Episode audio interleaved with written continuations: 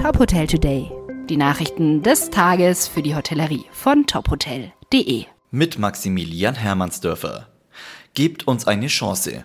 Mit diesem Satz wollen mehrere Hotel- und Gastronomieunternehmen DEHOGA und IHA auf die dramatische Lage in der Branche aufmerksam machen. Insgesamt 26 Unternehmen haben gemeinsam zwei ganzseitige Zeitungsanzeigen in der Welt und der Frankfurter Allgemeinen Zeitung veröffentlicht.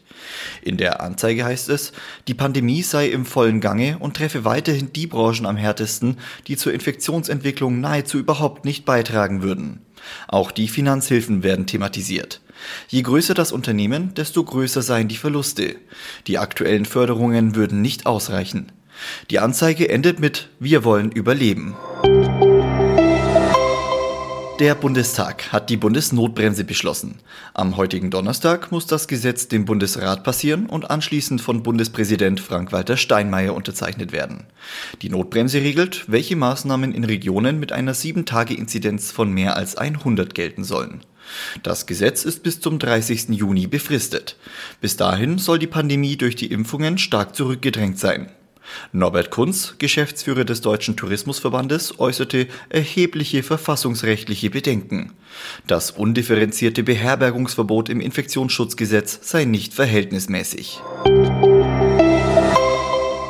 Das Falkensteiner Spa-Resort Marienbad eröffnet nach abgeschlossener Renovierung als Fünf-Sterne-Hotel wieder. Ab Juni 2021 bietet das Haus zahlreiche Neuerungen, darunter Stress- und Burnout-Prävention, Ernährungsberatung, Waldbaden oder ärztliche Untersuchungen. Nach der umfangreichen Renovierung und einem Teilumbau stehen den Gästen künftig 164 Zimmer und Suiten, ein neuer Spa-Bereich und ein saniertes Restaurant zur Verfügung.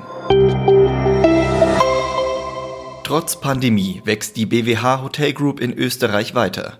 In diesem Jahr werden drei neue Hotels unter einer der insgesamt 18 Marken der Gruppe starten. Es handelt sich um Häuser in Saalfelden, Steyr und Wals. Laut dem Unternehmen werden weitere Kooperationen in Österreich derzeit geprüft. Die Nachfrage von Hoteliers, Hotelentwicklern und Investoren nach einer Partnerschaft sei hoch. Weitere Nachrichten aus der Hotelbranche finden Sie immer auf tophotel.de.